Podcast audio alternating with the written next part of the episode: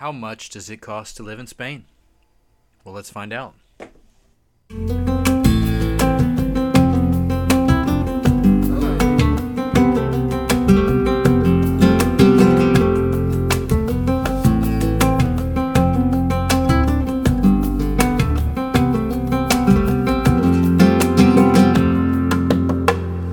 I think the most common questions people have are related to the cost of living in Spain.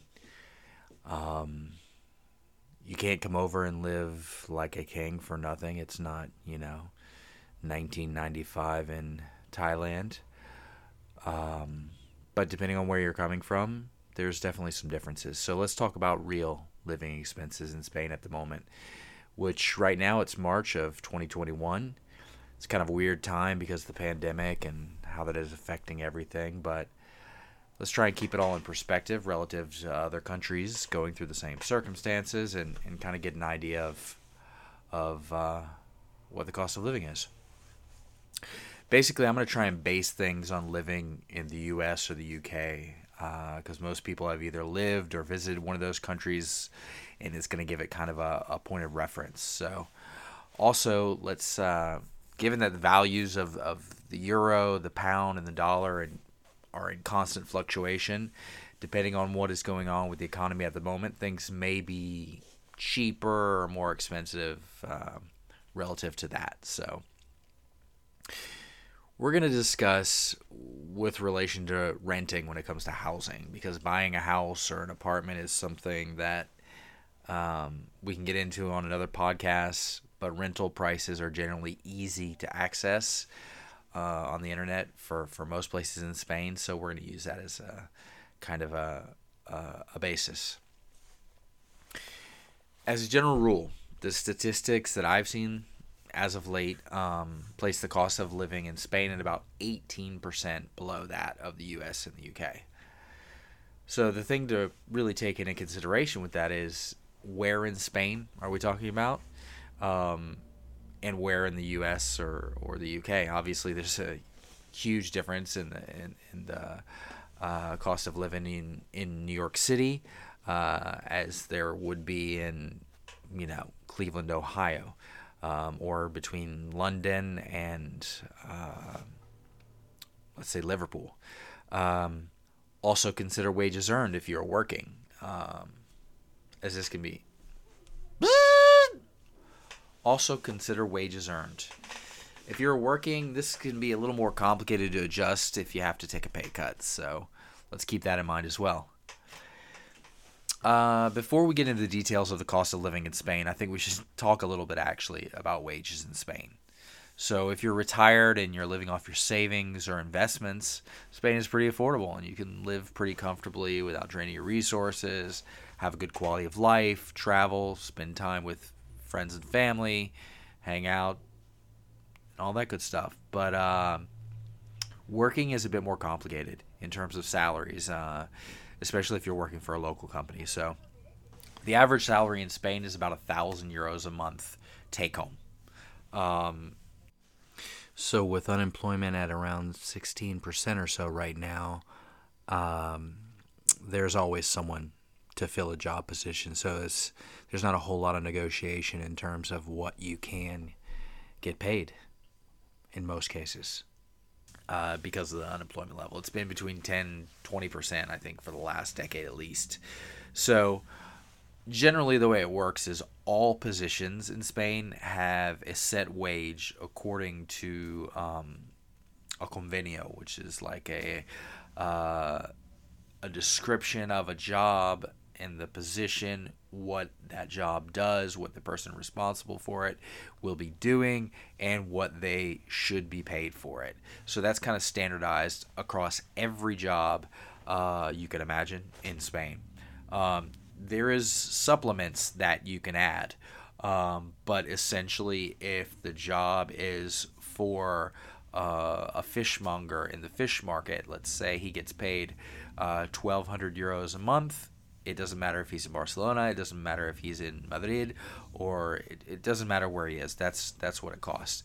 Now, the supplements people can add um, based on whatever they want, really, but in general, that's not the most common thing. Um, wages also are usually divided into fourteen paychecks per year. Um, you get paid once a month, and then you get an extra pay in the summer and at Christmas. So this goes back to Franco's times when they didn't think people could manage their money, so they wanted to make sure they had this money for summer vacation, summer holidays, uh, and money for Navidad. So if you're getting, let's say, twelve thousand uh, euros net uh, per year, every paycheck is not going to be one thousand euros. So you're not going to get one thousand euros a month. You're going to get eight hundred forty or whatever it may be. So it'll equal twelve thousand divided by fourteen.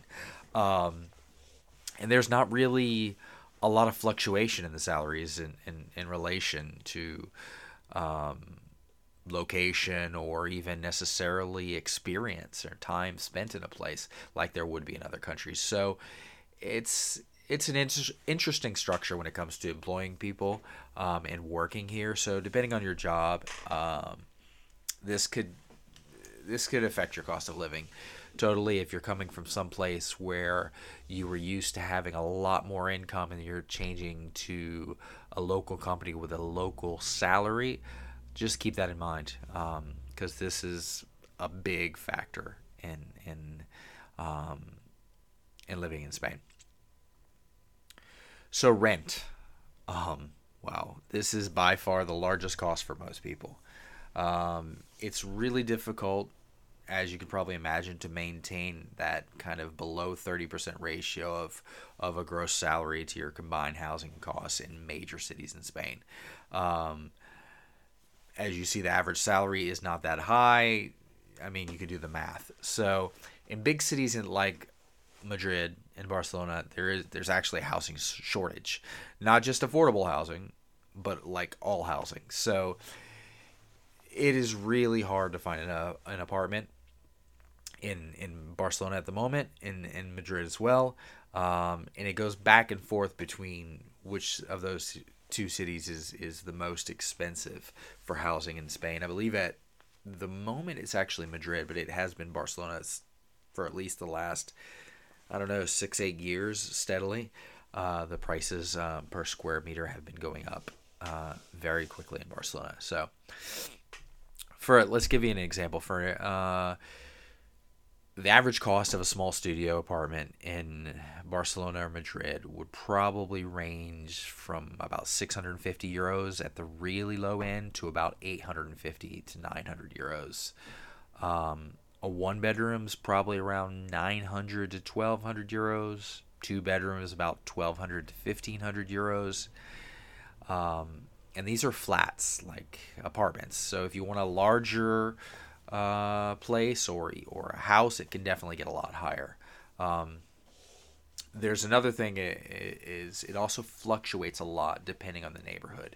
Um, for example, in Barcelona, Raval, uh, the same apartment, you know, it may look really nice in, in Raval, Uh, may cost, let's say, fifteen hundred a month, and in Poblenou no, it's, it's twenty-two hundred or twenty-three hundred, and you think, wow, I could live in Raval, but it's not really an area you probably want to live in. It's not, you know, I don't want to say it's not the safest, but it's not. So um, that's that's a thing that you can also take into consideration, especially in the bigger cities like Barcelona, Madrid, Valencia, Sevilla, uh, Palma.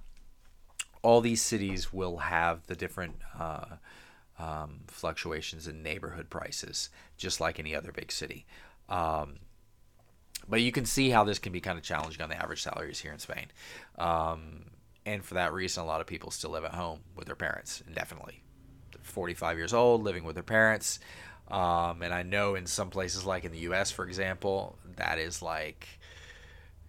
generally we are trying to leave home at eighteen years old and, and never to return. So here, um, culturally, it's common to stay at home, uh, to be close to your parents, but also the fact of the cost of real estate plays a big part in, in that as well.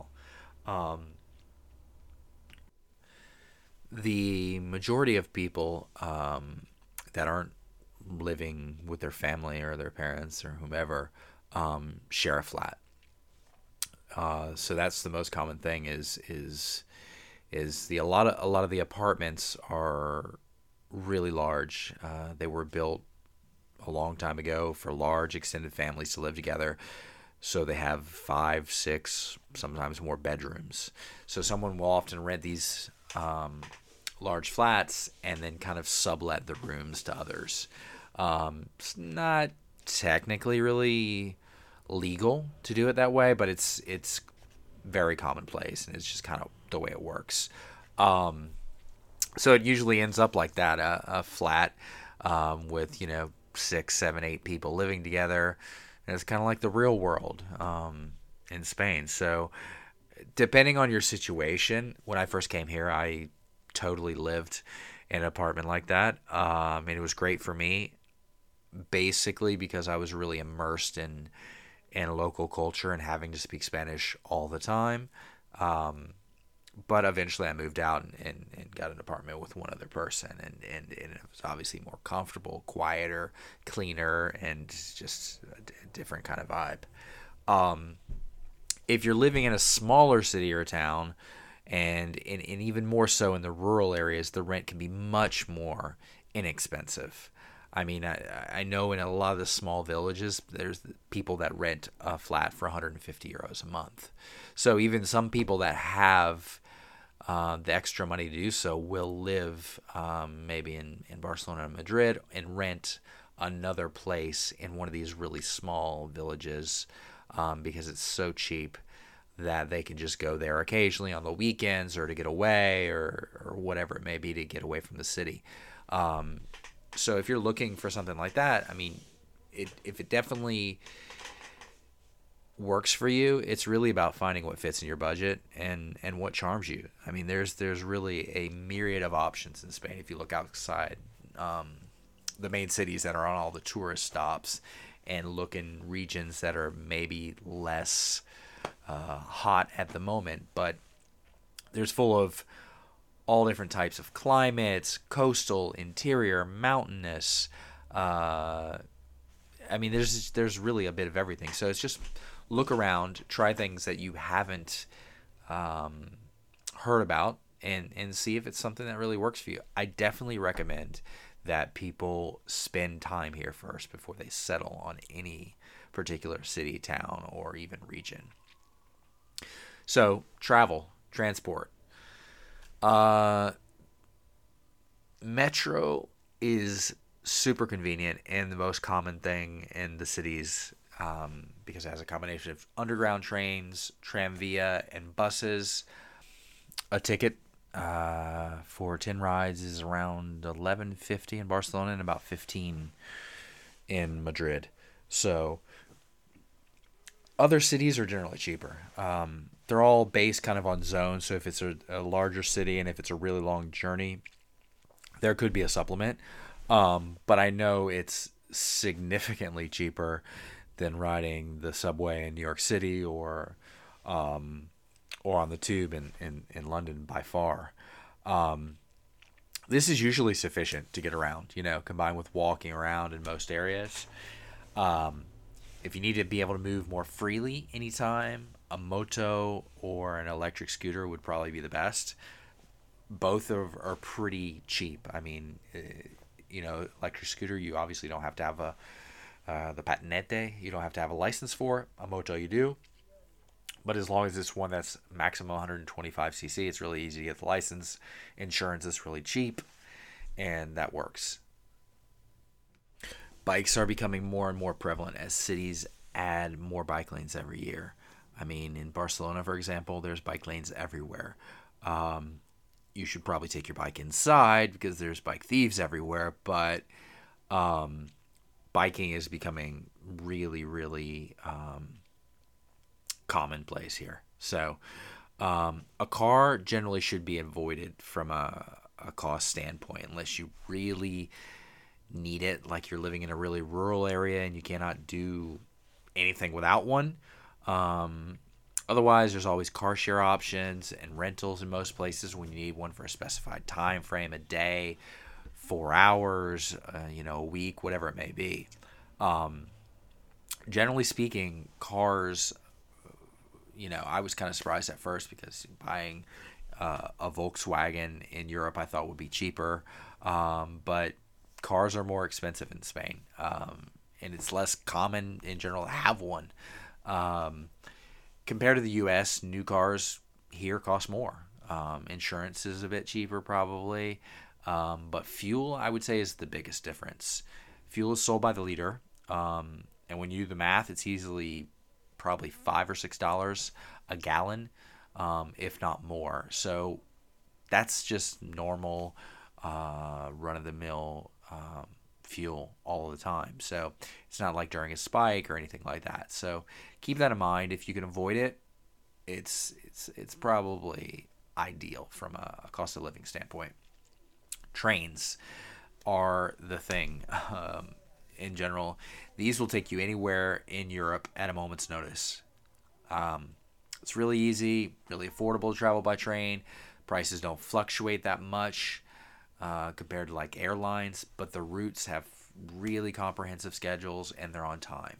So um, at the moment, I know that throughout, right before the pandemic, they, they started trying to squeeze more um, use out of the Ave, which is the high-speed train. Um, that goes for a couple places, like it, we have it from here, Barcelona to Madrid. At the moment, it's now thirty-two dollars um, from Barcelona to Madrid, or thirty-two euros, I'm sorry. Um, and the trip is less than three hours. So it's a high-speed train. That, that train trip is anywhere normally from six to eight hours. So it's less than three, and it's only thirty-two euros. So, I mean, you really can't beat that. Same thing. Anywhere in Spain, generally the major cities and towns have a train station that will get you uh, maybe with, with a few connections, but anywhere in Europe. And buses can get literally anywhere in Spain. Um, there's some areas like the Costa Brava, which is really like craggy cliffs and windy roads. Um, so there's not train stations that are that close because of that. Um, but the bus will get you there. Um, For example, Barcelona to Cadaqués is like eleven euros, I think. It's a three-hour bus ride, two-and-a-half-hour bus ride. The buses are cheap, clean, comfortable. You should definitely shouldn't overlook them as an option for traveling around Spain when you uh, want to go sightseeing or just to get someplace. Air travel. There is a lot of airports in Spain, so many that some of them are just completely new and have never even been used. Um, but Madrid and Barcelona are some of the largest airports in Europe. So uh, it's really easy to get anywhere in the world very quickly. Uh, and being in Europe, there's already a ton of low-cost carriers um, to take you to the destinations within Europe. Um, I mean, I can't even tell you how many places I've been in the years I've been living here. But I mean, for example, I flew to round trip once to Naples for eleven euros round trip. So when you see deals like that, you can't, I mean, it's just, if you've never been to Naples, you say, listen, I'm going to go for three days. Why not? Um, there's also a lot of flight deals and, and, and sales to former Spanish colonies because of so many people that are living here that are from Colombia, Venezuela, Guatemala, you know, all these places. There's a lot of flights that go back and forth. Um, so, yeah, you can usually find a deal for those as well. So another thing uh, that is, I guess, boring, but definitely part of cost of living is the utilities. Um, it's kind of a bit of a headache here, the way things are organized with the varying providers. And, you know, some bills come every month, some come every two months, some come every th- three months. Um, and you have to have them, they're, you know, uh, kind of direct debit from your account. So a lot of times you, you got to keep an eye on it, see, um, make sure you have money in at, at that time and make sure they don't overcharge you, as they do make mistakes here. Um, but I would probably, just to make it kind of easy to understand, I would average probably one hundred to one hundred twenty-five euros per month for like gas, electric, and water combined. Um, And for like the internet uh, and mobile phone services, they've gotten better over the last five years. So you can get much better deals than you used to be able. And now a lot of them are offering like packages that, you know, you'll have your home phone, which you probably don't need, but you still get it. Home internet, uh, cable television, and one or two mobile phones, maybe even three or four, depending on the deal. And that's probably going to run one hundred to one hundred twenty euros a month. Uh, you just got to look around. Uh, Orange, uh, Vodafone, uh, Movistar, the, the biggest ones, and there's there's a lot of smaller ones as well, which you might even be able to find a better deal at. I think food and drink are one of the main reasons people come to Spain in general. And there is so much good food here, um, good wine, uh, good a little bit of good everything, I guess. Um, the range is definitely from, you know, the top three-star Michelin restaurants in the world, where you could easily spend, you know, four hundred euros per person, to the typical corner uh tapas bar or bodega, where you can have just a little bit of wine and some cheese.